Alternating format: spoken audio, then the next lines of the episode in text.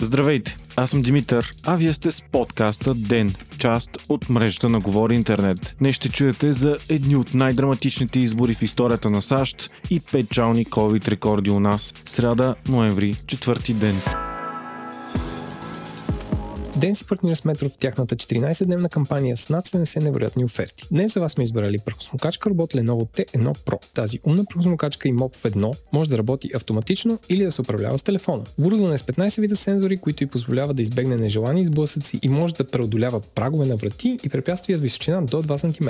Тя предлага мокър почистване, график за почистване, тих режим и мощна батерия с работа до 2 часа и половина. В комплект към нея вървят зарядна станция и контейнер за автоматично изхвърляне на боклука. Цената й в МЕТРО до 11 ноември е 799 лева с ДДС. Повече за офертите може да видите на metro.bg и в бележките на шоуто. Ден и Метро.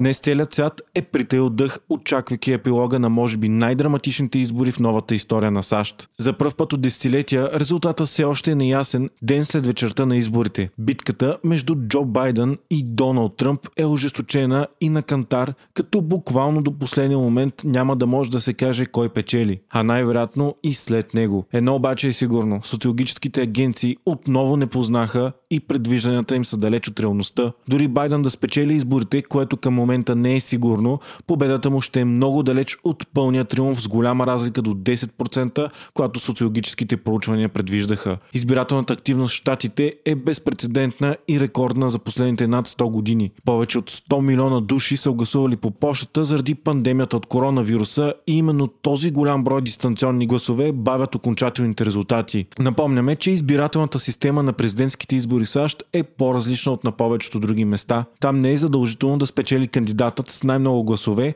както и стана на миналите избори, когато Хилари Клинтон имаше с 3 милиона гласа повече от Тръмп, но все пак загуби изборите. Реално САЩ, всеки един от 50-те щати гласува за електорални колегии, които в последствие гласуват за президента. Те са фиксиран брой в зависимост от големината на населението на щата и победителят в определен щат, с две малки изключения, взима всички електорални гласове. Например, Флорида, който беше изключително спорван щат, беше спечелен от Доналд Тръмп, макар и с малка разлика. 51,2% срещу 47,8%. Въпреки че двамата кандидати са почти изравнени, Тръмп ще вземе всички 29 електорални гласа на Флорида. Причината за тази система е да се балансира тежестта на различните щати, които се различават много помежду си. Така, към текущия момент се смята, че Джо Байден има сигурни 238 електорални гласа, а Доналд Тръмп 213. При общ брой електорални гласове 538, този, който вземе минимум 270 е победителят. Така само няколко колебливи щати, където резултатите все още са неясни, ще решат изборите. Към момента Джо Байден води в Невада и Уисконсин, което би му дало 254 гласа. За да спечели оставащите 16 обаче, той трябва да вземе поне един от останалите 4 колебаещи се щати. В 3 от тях към текущия момент води Тръмп, но с минимална разлика. Това са Северна Каролина с 50,1% на 48,7% за Тръмп,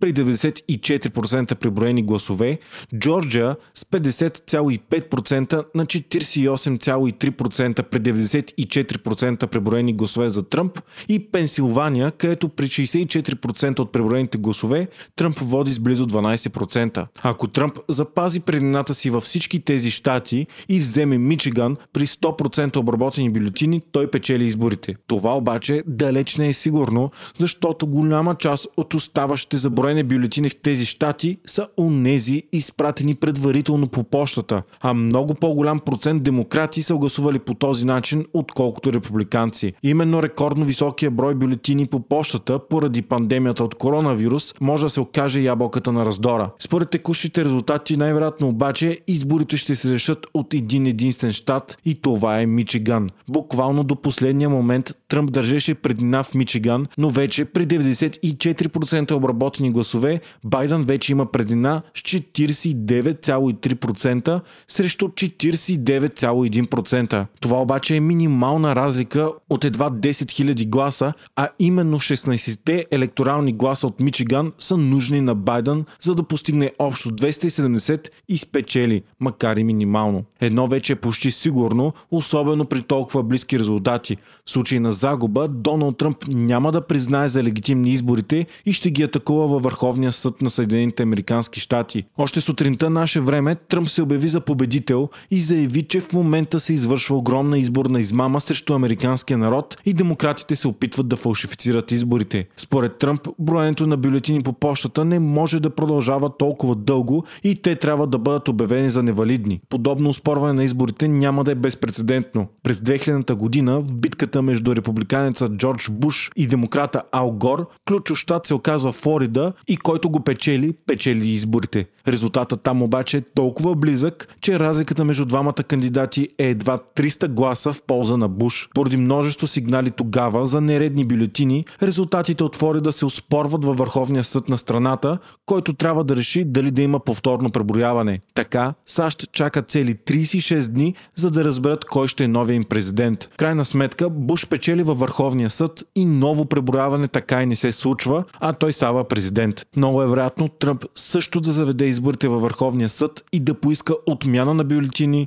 ново преброяване или дори повтаряне на изборите в някои щати. Какво ще се случи оттам насетне, не знае никой. Върховният съд обаче е тотално доминиран от републиканците, които имат мнозинство 6 назначени от тях съдии срещу 3 назначени от демократични президенти. По време на мандата си Доналд Тръмп лично назначи 3 от тях. От щаба на Байден пък обявиха, че са готови да се изправят съда. Освен за изборите на президент обаче, днешните избори са и за част от местата в двете законодателни камари на САЩ. Сената, където сега мнозинство имат републиканците, и Конгреса, където имат демократите. Към текущия момент обаче изглежда, че републиканците печелят нови места и в двете камари, а това може да промени значително баланса на силите.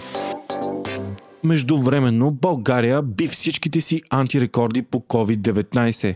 Днес за 24 часа имаме невероятните 4041 нови случая при 11 000 теста, или цели 36% положителни тестове. Това е цели 1150 души повече от предишния ни рекорд на 31 октомври. Смъртните случаи от COVID-19 също са най-високия брой от началото на пандемията – 63-ма. А 2922 пациенти са в болница, от които 210 в интензивни отделения. Междувременно 6 нови болници в София ще отворят нови отделения за лечение на болни от COVID-19.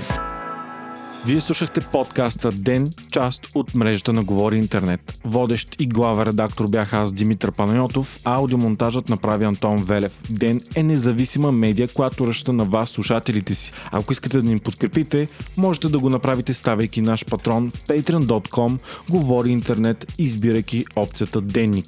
Срещу $5 на месец ни помагате да станем по-добри и получавате достъп до цялото общество на Говори Интернет в Discord.